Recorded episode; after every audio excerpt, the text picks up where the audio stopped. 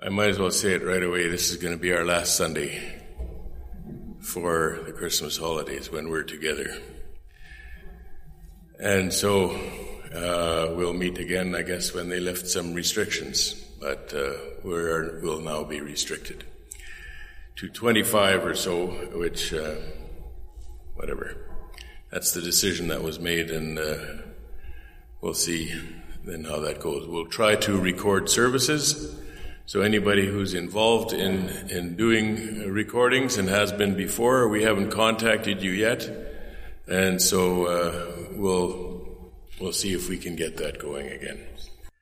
But why don't we start our service on a better note? Uh, take your hymn books and let's sing number 127, Angels We Have Heard on High. 127.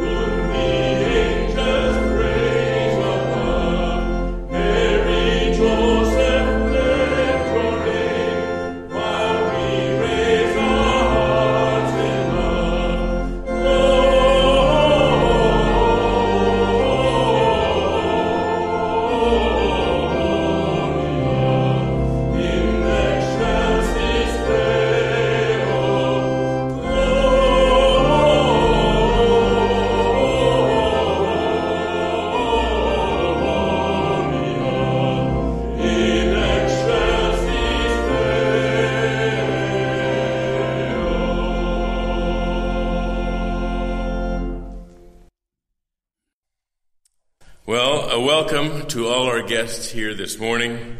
We're glad that you've joined us, and we trust that we will be mutually encouraged in our faith as we worship together. I greet you in the name of the God and Father of our Lord Jesus Christ, the blessed and only sovereign, the King of kings and Lord of lords, who alone has immortality, who dwells in unapproachable light, whom no one has seen or can see. To him be honor and eternal dominion. Amen. This morning I want to read for you a passage from Isaiah chapter 11 as our opener for today. First 11 verses, chapter Isaiah 11, the first 11 verses. A great promise. And this promise came about 700 years before Christ. There shall come forth a shoot from the stump of Jesse, and a branch from his roots shall bear fruit. And the Spirit of the Lord shall rest upon him the Spirit of wisdom and understanding, the Spirit of counsel and might, the Spirit of knowledge and the fear of the Lord.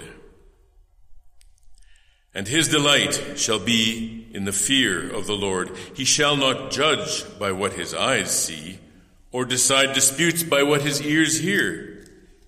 But with righteousness he shall judge the poor, and decide with equity for the meek of the earth. And he shall strike the earth with the rod of his mouth, and with the breath of his lips he shall kill the wicked. Righteousness shall be the belt of his waist, and faithfulness the belt of his loins. The wolf shall dwell with the lamb, and the leopard lie down with the young goat, and the calf and the lion and the fattened calf together, and a little child shall lead them. The cow and the bear shall graze, their young shall lie down together, and the lion shall eat straw like an ox. The nursing child shall play over the hole of the cobra, and the weaned child shall put his hand in the adder's den. They shall not hurt or destroy in all my holy mountain. For the earth shall be full of the knowledge of the Lord as the waters cover the sea. In that day, the root of Jesse, who shall stand as a signal for the peoples, of him shall the nations inquire, and his resting place shall be glorious. In that day, the Lord will extend his hand yet a second time to recover the remnant that remains of his people. From Assyria, from Egypt, from Pathros, from Cush, from Elam, from Shinar, from Hamath, and from the coastlands of the sea. This is the God whom we worship. He knows who belongs to him, and he will recover his remnant. Would you please stand and pray with me?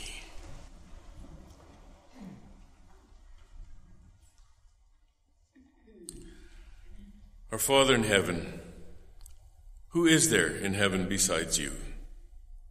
You alone are ruler of heaven and earth. You alone sit in authority over all that is seen and unseen. You alone sought out from the children of man a people who, like Abraham, believe God. We worship you this morning. And we ask that you help us put aside the distractions of this week and fix our gaze on you. Would you hear us as we pray the way Jesus taught us? Our Father, which art in heaven, hallowed be thy name. Thy kingdom come, thy will be done in earth as it is in heaven. Give us this day our daily bread and forgive us our debts as we forgive our debtors. And lead us not into temptation, but deliver us from evil. For thine is the kingdom and the power and the glory forever and ever. Amen. Would you be seated? Let's keep singing together. Turn in your hymn books to number 137, the first Noel. 137.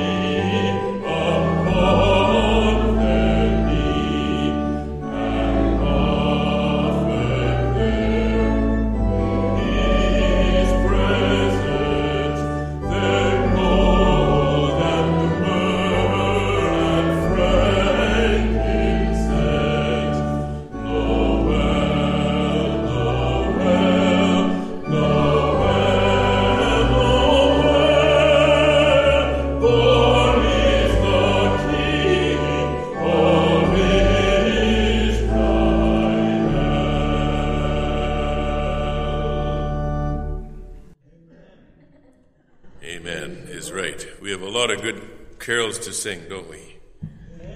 And now we have a treat. At least it's, I think it's a treat. Nonestier Who, who knows Nonestier That's what I thought. so I, I, uh, I found an English translation that was rhythmically good, but didn't translate accurately. And so, with the help of someone else, I put together a translation that is more accurate to the text and mostly fits the rhythm. If you want to try it, give it a go. I'm going to sing. I'm going to sing German.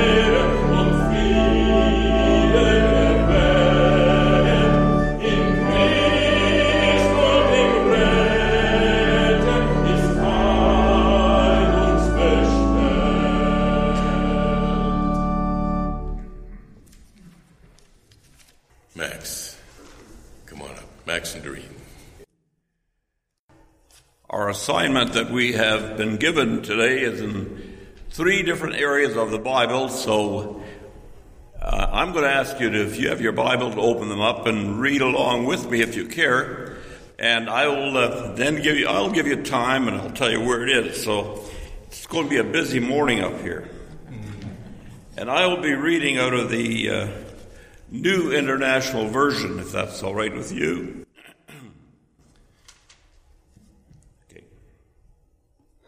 So the first one will be Micah, Micah chapter 5, um, verses 2 to 5. But you, Bethlehem, Ephrathah, though you are small among the clans of uh, Judah, out of you will come for me one who will be the ruler over Israel, whose origins are from of old, from ancient times. And therefore Israel will be abandoned until the time when she who is in labor gives birth. And the rest of his brothers return to join the Israelites. He will stand and shepherd his flock in the strength of the Lord, in the majesty of the name of the Lord his God. And they will live securely for them his greatness. His greatness will reach to the ends of the earth and he will be their peace. And on the second one, we'll move over to, uh, let's go to Psalm, Psalm 80, and we'll read Psalm 81 to 7.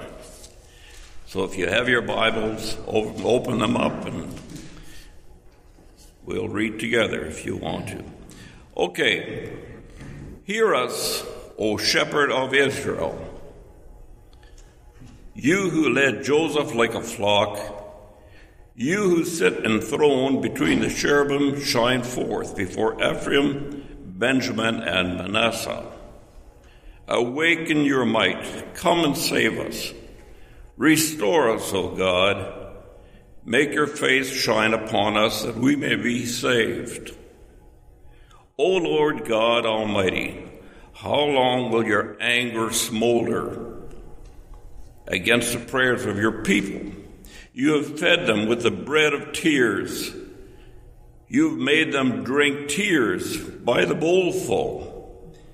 You have made us a source of contention to our neighbors, and our enemies mock us. Now restore us, O God Almighty. Make your face shine upon us, that we may be saved. And now we'll go to uh, the New Testament. We'll go to Luke. Well, this is a little bit of a long one this time, so I might have to catch my breath in between. We'll start with uh, Luke 5. Let's start where it says Mary is visiting Elizabeth. At that time, Mary got ready. Maybe, were you ready to read? it? Okay. At that time, Mary got ready and hurried to a town in the hill country of Judah, where she entered Zacharias' home and greeted Elizabeth. And when Elizabeth heard Mary's greeting, the baby leaped in the womb, and Elizabeth was filled with the Holy Spirit. And in a loud voice she exclaimed, Blessed are you among women, and blessed is the child you will bear.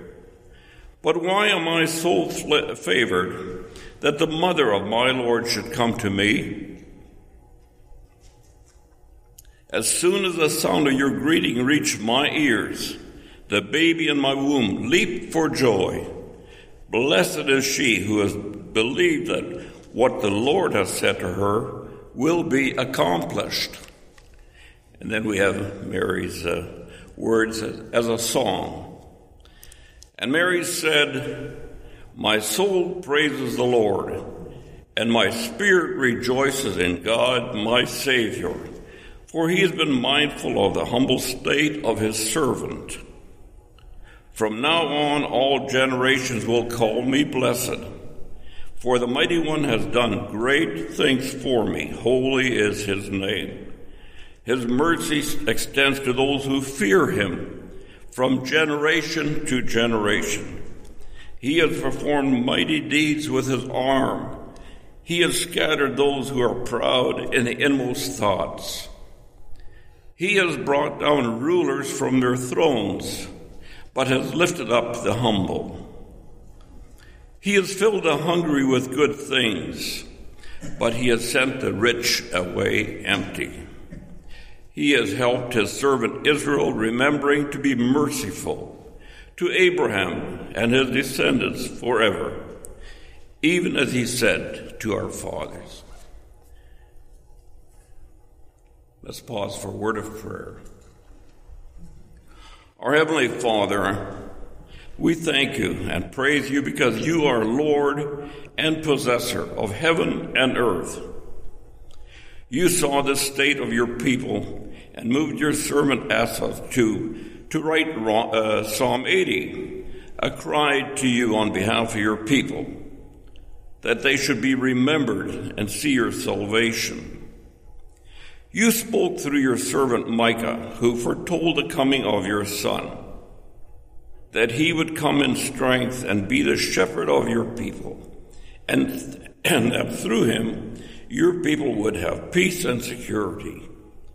You sent your spirit and moved Elizabeth to greet the mother of our Lord with words of blessing. And by your spirit, you brought forth out of Mary's mouth words of praise from a humble ear that declare your mercy and exalt and exalt your name. For these things we thank you, Father, and ask you that you receive our praises Make us truly humble so that we do not need to be brought low and that we might see clearly the mercy that you have showered upon us. Thank you for sending us Jesus Christ in the flesh to save us from our sins. Hallowed be thy name. Amen. Thank you, Max and Doreen. Good scriptures there. There are a lot of scriptures that point us to the events that we're celebrating right now. Let's take our bulletins for a moment and look at some of the goings on uh, in our church. Uh, first of all, our missionaries of the week are K and K. I would encourage you to not only to pray for them, but if you think of it, uh, maybe even uh, drop them a line, write them a note, um, um, connect with them, and encourage them in the place where they are. Uh, Christmas Day service will begin here. Uh, I guess. Oh yeah, I guess that announcement doesn't doesn't matter anymore, does it? No Christmas Day service. No New Year's Eve service. And church office hours over Christmas are as follows. Uh, we'll be open till noon on the 24th and the 31st, and uh, we'll be closed all day December 27, 28, and January 3. Wednesday afternoon Bible study is taking a break till January 5. Um, today we'll have men's and women's Sunday school, and then we'll break again till January 9. So come today. And for uh, people on committees, uh, chair people especially, it's time to write your reports. Susan would like to have those in by the 14th of January. Please have them in on time and submit them by email if you could. And also, our church planning sessions are coming up. Um, we would like as many as possible to sign up for this. We want a lot of involvement from our church. And the uh, the sign up sheets you are in the back and in the side here. Uh, please sign up. You, and when you sign up, it, it, requires an email there. If you don't have an email, that's no problem. Sign up, and uh, we'll get you an email. Even if you don't have internet, we're going to make this work. So we will help you. Just sign up if, if you are willing to participate. Today is the deadline, so uh, even if you're maybe a bit doubtful, uh, sign up. It's better than the other way around. Events coming up. If you're looking for something to do today, you can go drive out to Winkler Bible Camp. They've got a little bit of a light show. They've got about a two kilometer drive they, uh, they're asking for $10. It's, a, just a fundraising event. Go and enjoy the scenery at, uh, at Winkler Bible Camp. And then our, uh, looking to some of our people here, John Lepke, is, his garage is uh, underway. We raised money for that, and we're so thankful for the response there. Uh, he's still a few dollars short, so if you're willing to top that up, uh, you can do that and make your checks out to the church. And then we have uh, uh, a number of people with health concerns. That list has been growing and uh, recently. Uh, Peter Thiessen, who fell and broke his hip, is recovering at home now from surgery, and things seem to be going well. So pray for him and for Marge as she cares for him. Olga Friesen and Betty Reimer both are in hospital. Well, Betty Reimer is in Emerson, but uh, Olga's in the hospital, and they're both suffering with cancer. Um, and that they both seem to be heading in one direction there. Also, pray for uh, others who have recently gone into the hospital Peter Ham, Bill Harder, Mary Hildebrandt, and Dietrich Martins. It's been a bit of a heavy couple of weeks here, hasn't it?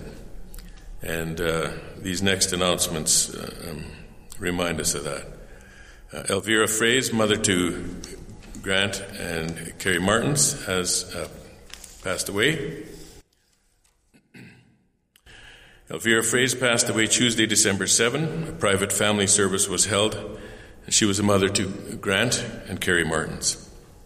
Harry Brown passed away Wednesday, December 8. A private family service was held.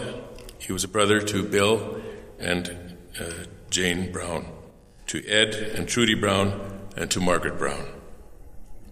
Corny Wiens passed away Monday, December 13th. Uh, private service was held on Thursday. He was the husband to Sue Wiens and a father to Judy and Jake Unrau, and a brother in law to Ann Wiens, Helen Thiessen, Ann Thiessen, Dorothy Friesen, John Thiessen, and A.L. and Helen Friesen. Sarah Penner passed away on Wednesday, December 15th. A private service will be held. She was a wife to Abe Penner. And then two that are not in the bulletin Henry Siemens passed away on. Um, these are the notes that I lost. On Friday, I think. Is that right? No. 15th, 16th. Thursday, the 16th. Henry Siemens passed away, and a private family uh, service will be held.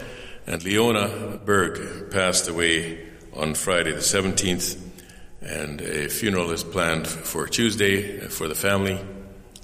So let's remember all these families in our prayers. There's a lot of thinking and grieving going on. I'll call the ushers forward at this time. And I'll ask you to stand and pray with me, please. Let's pray together. Our Father in heaven, um, it's a bit of a heavy week, heavy two weeks, heavy month. And we come to you as a people who uh, we love you, we rejoice in you, we praise you, and sometimes um, life seems a little heavy. It's a little heavy with illness, heavy with death, heavy with COVID restrictions. And uh, we thank you that your word tells us that you pay attention to those who are oppressed. And sometimes that's how we feel. Father, we want to lift up to you our missionaries of the week, K and K. You know where they are. We pray, Father, that you would give them the joy of the Lord, that uh, in their work they would, they would find joy, and in you they would find joy, and they would celebrate with glad hearts the coming of Jesus Christ in the flesh to save us from sin. I pray, Father, that you would um, be active with them in their relationships, that there would be good relationship building uh, in, in the work that they do and in the neighbors with the neighbors that they have. And I pray, Father, that your purpose for K and K would be fulfilled um, as you are at work in them. And I pray that they would be able to see some of the fruit of their labor, that they might be encouraged and strengthened. Then we also pray, Father, that you would protect their marriage and that you would protect their faith. Father, we also pray for our church. We're going to be entering some planning sessions to look uh, at the future and how we how we want to go into the future. And we pray, Father, that you'd go before us, that your hand would be there, that your spirit would be there, preparing us to, uh, to have a discussion. And we thank you for Daryl Kaler, who's help, willing to help us walk through that discussion. And we pray that it will be fruitful for this body. Father, we ask also that your will would be done in the lives of people who suffer and of those who walk with them. You've heard the list of those who are in, are in hospital and, and uh, recovering, and those who are not recovering, those who are dying. Father, you know, you know their need, you know where they're at. And we pray especially, Father, for those who are nearing death, that you would protect them from the evil one. For we know that he has no love for us and wants only to destroy our faith. And so, Father, I pray that you would protect and keep the faith of those who are dying. Pray that you would also strengthen our faith uh, as uh, those of us who, who, suffer with things that are not life threatening but a constant presence. It's not always easy. And I just pray that as we go through these sufferings, that you would, that we would be open to your spirit, that we would be open to your teaching, that we would be open to what you want to do in our hearts and minds. Then, Father, we also bring before you those who grieve, and there's a long list. Father, you know each one there who is grieving. And even, even besides these, there's some who have passed away uh, very recently for whom it is still fresh.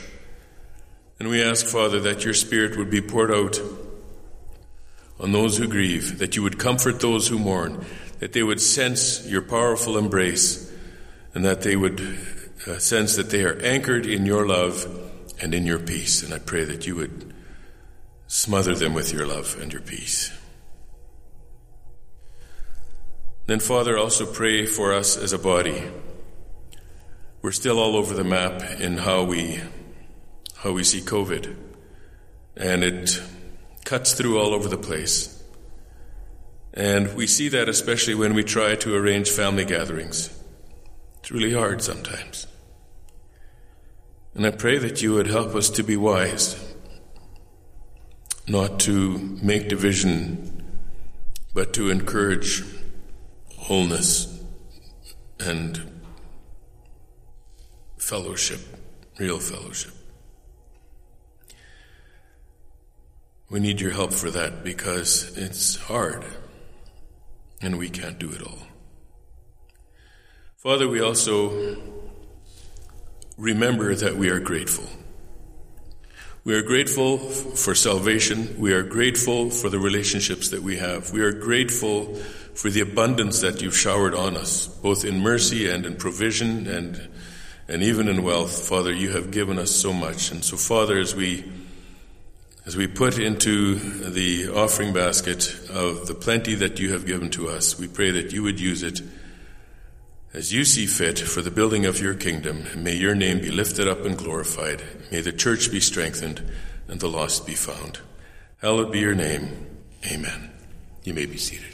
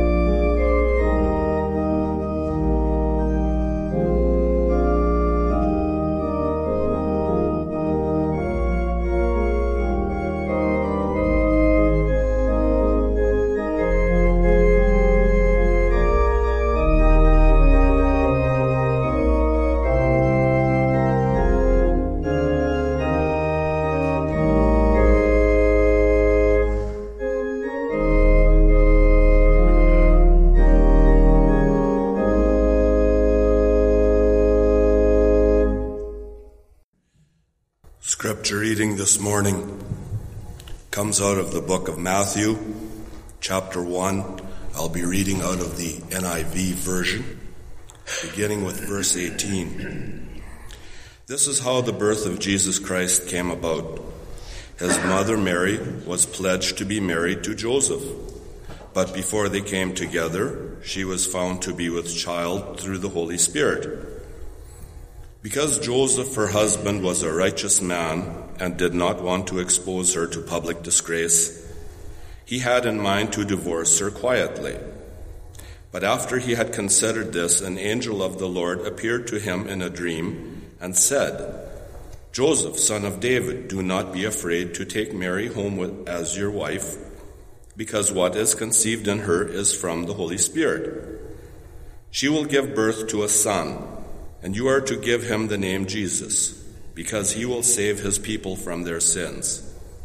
All this took place to fulfill what the Lord had said through the prophet The virgin will be with child and will give birth to a son, and they will call him Emmanuel, which means God with us. When Joseph woke up, he did what the angel of the Lord had commanded him and took Mary home as his wife. But he had no union with her until she gave birth to a son, and he gave him the name Jesus. After Jesus was born in Bethlehem in Judea, during the time of King Herod, Magi from the east came to Jerusalem and asked, Where is the one who has been born King of the Jews? We saw his star in the east and have come to worship him. When King Herod heard this, he was disturbed, and all Jerusalem with him. When he had called together all the people, people's chief priests and teachers of the law, he asked them where the Christ was to be born. In Bethlehem, in Judea, they replied, for this is what the prophet has written. But you, Bethlehem, and the land of Judah, are by no means least among the rulers of Judah, for out of you will come a ruler who will be the shepherd of my people Israel. Thus far, the reading of God's word. Charles Spurgeon, known as the Prince of Preachers, lived from 1834 to 1892. He pastored the largest church in London, preached over 3,600 messages, and wrote extensively. When I was reading some of his material some time ago, he said something that really caught my attention. It went something like this. Whenever I preach a message, it always ends up with Jesus because all the Old Testament prophesied and spoke about Jesus' first coming, while the New Testament spoke about Jesus' fulfillment and his second coming. As Art was reading the Christmas story for us, found in Matthew chapter 1, verses 18 through chapter 2, verse 6, you will have noticed that Matthew, the writer of this gospel, in chapter 2, verse 6, quotes Micah chapter 5, verse 2. Let me read it for you once again, this verse. But you, Bethlehem, in the land of Judah, are by no means least among the rulers of Judah, for out of you will come a ruler who will be the shepherd of my people Israel. Like Micah, the Old Testament prophets look forward to the coming of the Messiah. And this portion of Scripture depicts the Messiah as the shepherd. Yes, the Messiah was going to be the shepherd. In the Old Testament, the leaders of Israel are portrayed and depicted as shepherds. However, in Ezekiel chapter 34, an indictment is given against the shepherds because of their unfaithfulness. Thus, God says that He would shepherd His own people, and it was fulfilled when Jesus Christ was born and when He grew up and He came to shepherd because He is the true shepherd. He is the good shepherd. He is the door of life. Matthew chapter 5, verses 35 um, through 36 tells us this about Jesus. Jesus went throughout all the towns and villages, teaching in their synagogues, preaching the good news of the kingdom, and healing every disease and sickness. And when he saw the crowds, he had compassion on them because they were harassed, helpless, like sheep without a shepherd. Jesus Christ came to be that shepherd. That is one of his names in the scriptures. He is the shepherd, the true shepherd, the good shepherd. In this morning's message, the final one in 1 Peter chapter in 1 Peter series entitled The Overflowing Provisions of God Grace, we want to look at chapter 5 verses 1 through 14. And in this portion of scripture, Peter gives the elders instructions and then addresses, then addresses the church community. So 1 Peter chapter 5 verses 1 and forward. I've entitled this message Godly Instruction for the Whole Church. Let's pray. Heavenly Father, as we pause before you, we give you thanks. This is the Christmas season, the day where we worship you as Lord and Savior because you came as a babe in the manger. You grew up amongst us and you gave your life at Calvary. You are the good shepherd. You are the great shepherd. You are the only shepherd. And Lord, we realize the church belongs to you. We pray, Father, that as we look into your word in 1 Peter, that once again you would open the scriptures for us so that we would understand, we would go out and be able to do your bidding. Now, Lord, I pray, go with us, go with us into the rest of this message. For this we pray in Christ's name. Amen godly instruction for the whole church. Number one, be faithful to your call, and he is addressing the elders, the leaders of the church. Be faithful to your call, verses one through four. To the elders among you, I appeal as fellow elder, as a fellow elder, a witness of Christ's suffering, and one who also will share in the glory to be revealed. Be shepherds of God's flock that is under your care, serving as overseers, not because you must, but because you are willing. As God wants you to be, not greedy for money, but eager to serve, not lording it over those entrusted to you, but being examples to the flock. And when the chief shepherd appears, you will receive the crown of glory that will never fade away. Close quote. In chapter five, when chapter 5 opens, there is a change in the content of suffering and persecution to how the church ought to function. How it ought to function when there is difficulty going on. The elders are addressed first because they are the leaders and the persecution would first likely be directed towards them. They need to know their role. We also must remember that this letter, 1 Peter, is a circulatory letter that that was passed around the churches in Asia, Asia Minor. Asia Minor. We went over that um, a number of, of messages back. This letter that Peter wrote was passed from church to church. It was to encourage them as a body. The second and the last part of the chapter, verse 5, um, verses 5 through 11, is directed to the community of believers and how they ought to live. Although Peter is an apostle, in verse 1, he appeals to them as a fellow elder. He would do that. He may not be present with them, but Peter is laboring along with them in the work of the kingdom of God. He reminds them that he is an eyewitness of Christ and his sufferings, and that he will share in the rewards one day when Christ appears in all, of his glory. Thus, Peter points out to the congregation that anyone who suffers for Christ will share in the rewards. That is a glorious promise that every leader and every believer can stand on. In verse 2, Peter says, Be shepherds of God's flock that is under your care, serving as an overseer, uh, serving as overseers, elders or pastors or shepherds. These are the ones that God has given to the church. Pastor duties um, include, Warren Wiersbe says, pastor's duties include feeding, leading, encouraging, discipling, and guarding.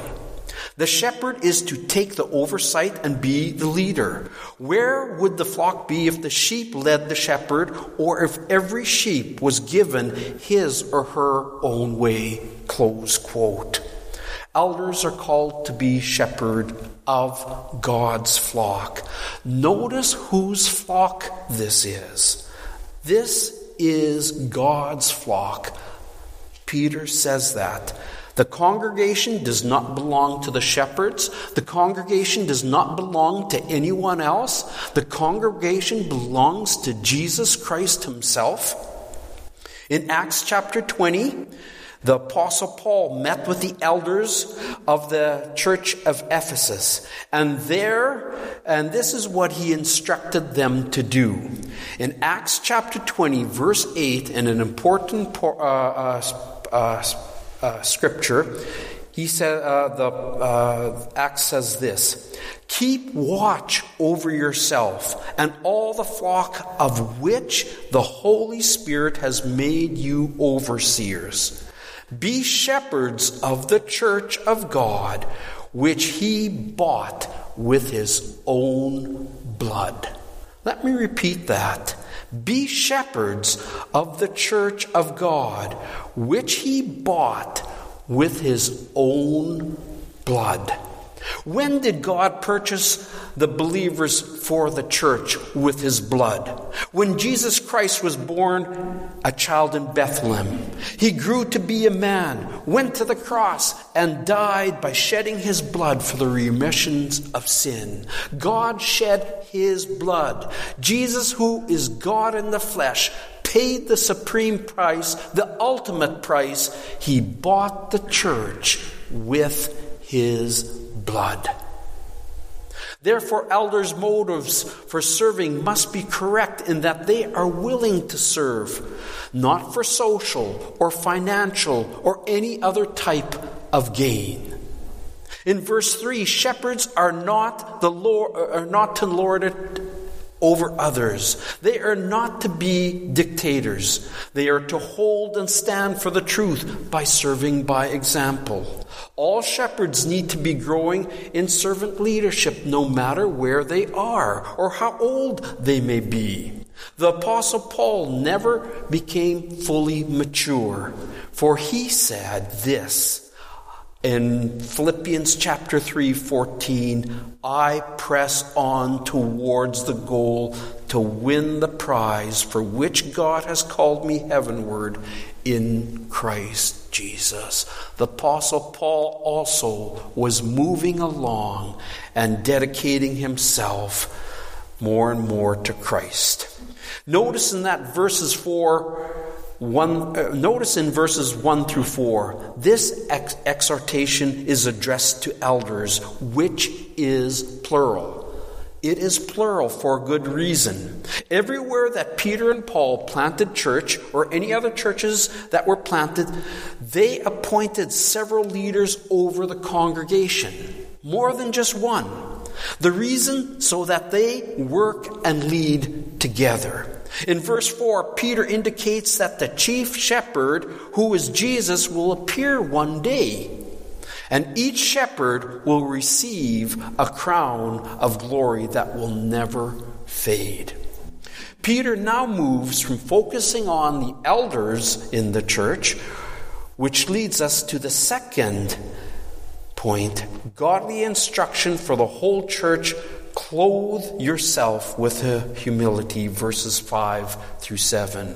Godly instruction for the whole church by clothing yourself with humility, verses 5 through 7. Once again, this is directed to all within the body of Christ, everyone.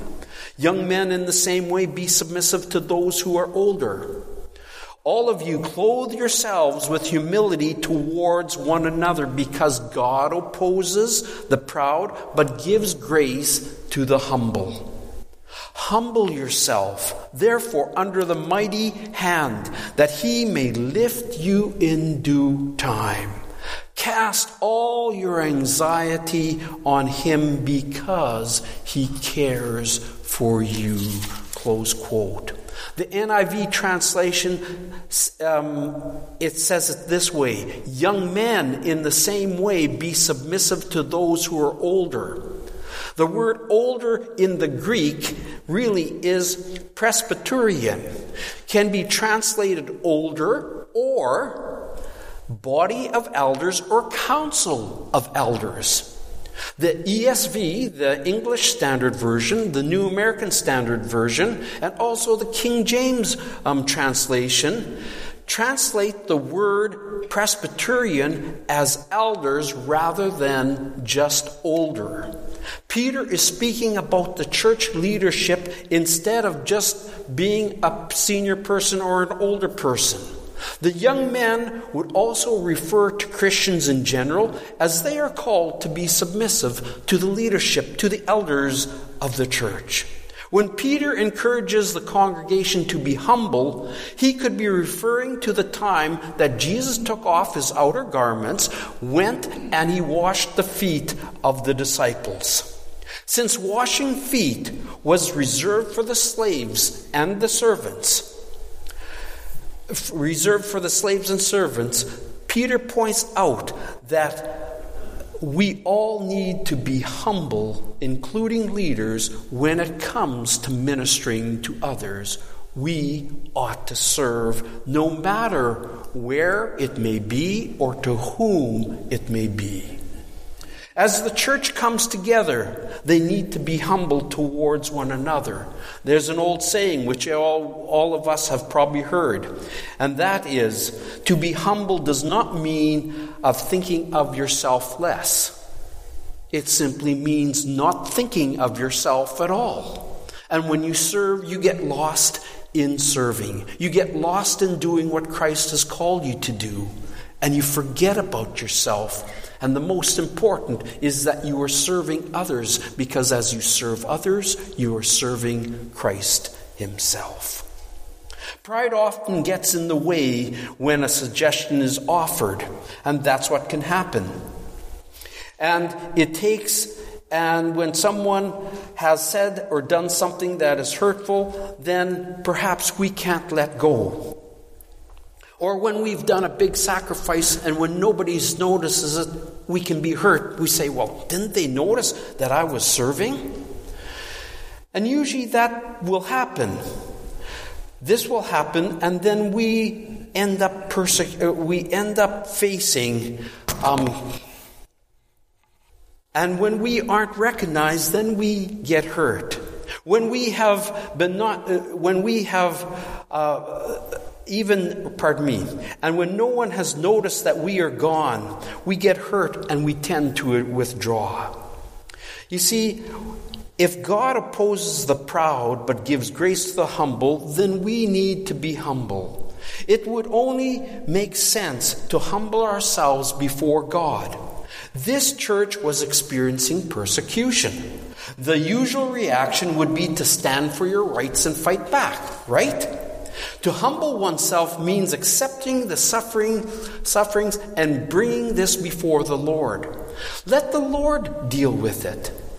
The then, in due time, not in our time, God will lift the person as they put their faith completely in and trust in Him. In verse 7, Peter tells the church, Cast all your anxiety on him because he cares for you. Anxiety means worry. Anxiety means worry.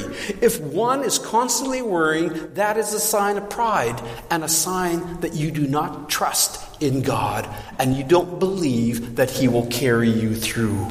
Instead, the person wants to do the things their way, his way, or her way. The reason why God wants us to bring all our trials and our problems and our difficulties and our cares for, before Him is because He cares for us. He cares for every detail in our lives. Because He cares for us, we can cast our anxieties, our burdens, our worries on Him, and He will care.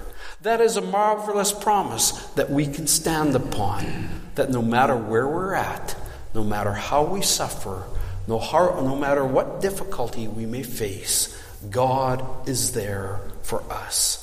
So as we go through persecution, hardships, and suffering, we are called to the third godly instruction for the whole church, which is number three be on guard, verses 8 through 11. Be on guard. Be self controlled and alert. Your enemy, the devil, uh, prowls around like a roaring lion, looking for whom, looking for someone to devour. Resist him, standing firm in the faith, because you know that your brothers throughout the world are undergoing the same kind of sufferings. Close quote. No one knew better than Peter what it was like to have the devil seeking to devour him. And he speaks from experience. The night before the crucifixion, Jesus said to Peter, recorded in Luke chapter 22, verses 31 through 34 Simon, Simon, Satan has asked to sift you as wheat, but I have prayed for you, Simon, that your faith may not fail. And when you have turned back, strengthen your brothers. But he replied, Lord, I'm ready to go with you to prison and to death. Jesus answered, I tell you, Peter, before the rooster crows today, you will deny three times that you know me. Close quote. Peter had the best intentions and the most courage to stand in the face of opposition. But this was with his strength. This was with his ability, not with the strength of the Lord. When Jesus went out to the garden to pray with his disciples, three times he left them, and three times he came back, and three times he found them sleeping. They were sleeping. They were not on guard for the most deadliest things that was happening to the Lord at this time. Peter and the rest of the disciples failed to take the warning. So, what are believers called to do? First, be self controlled and alert Peter said in chapter 4, verses 7 through 8, just the uh, chapter preceding, the end of all things is near. Therefore, be clear minded and self controlled that you can pray. Above all, love each other deeply because love covers over a multitude of sins. We must pray. We must love one another. Without prayer and love, a marriage cannot stand, nor can the church. Second, resist. Christians must unite as an army does. They go into battle to defeat the enemy. The enemy is not other believers who disagree with us not other Bible believing churches, and not lost souls for whom Christ died for. The enemy is Satan, and he wants to thwart the plans of God and destroy every believer's testimony and the rewards for obedience. Third, put your complete faith in God, Peter says. We must trust God for the victory and realize that Satan lies to believers and he is here to deceive the world.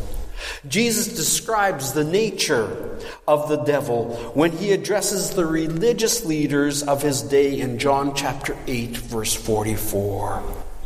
You belong to your father, the devil, and you want to carry out your father's desires.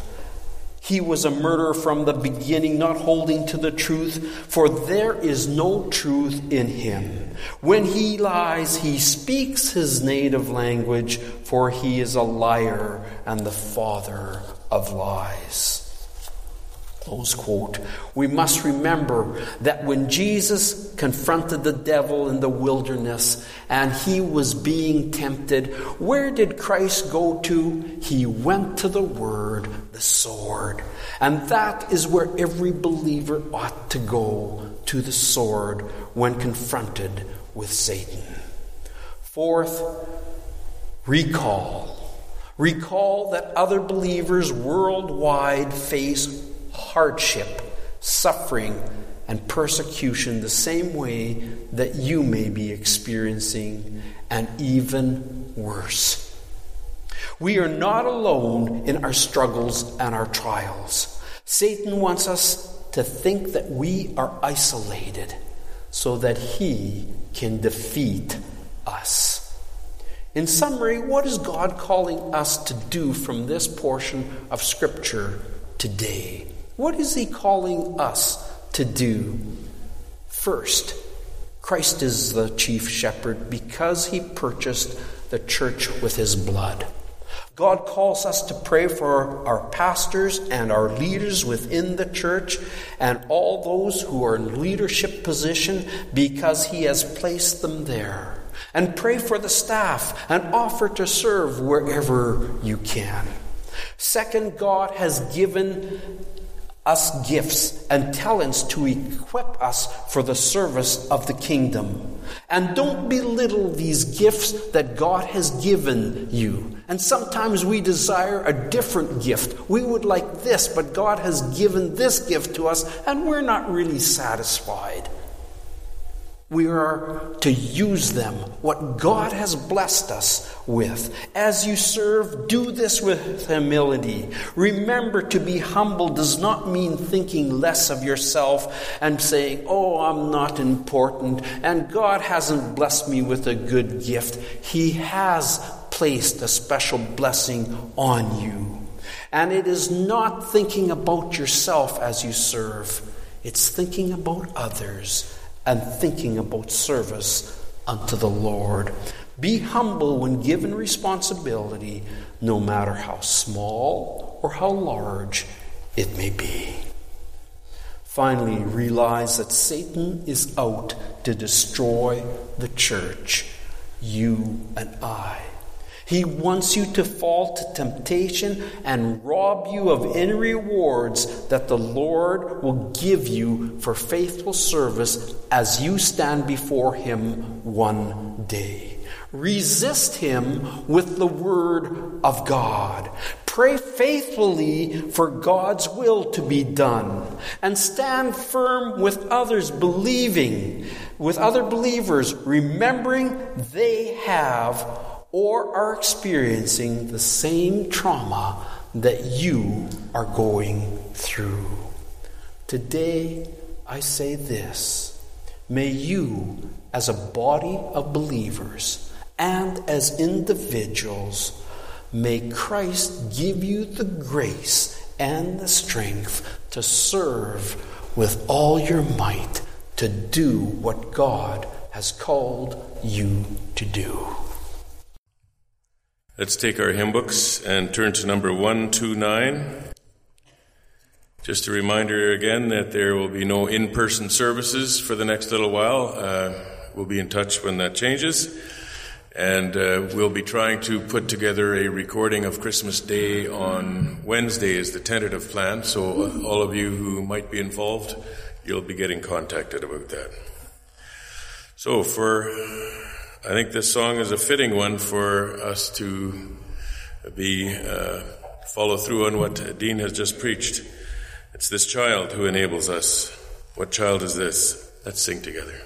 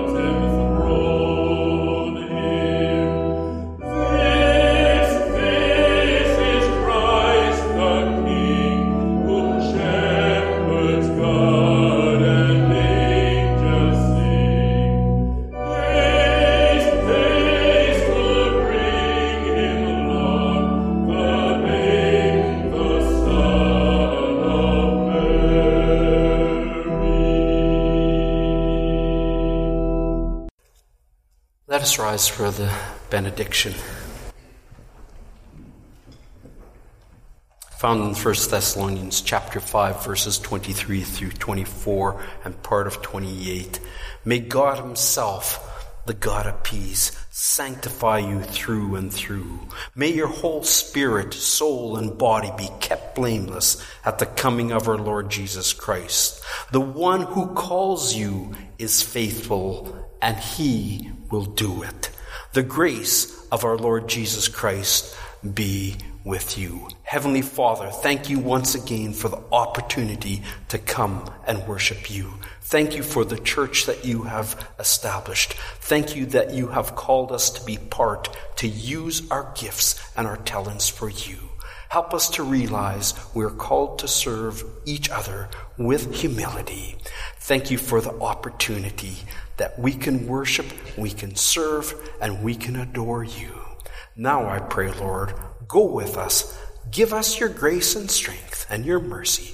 For this we pray in Christ's name. Amen.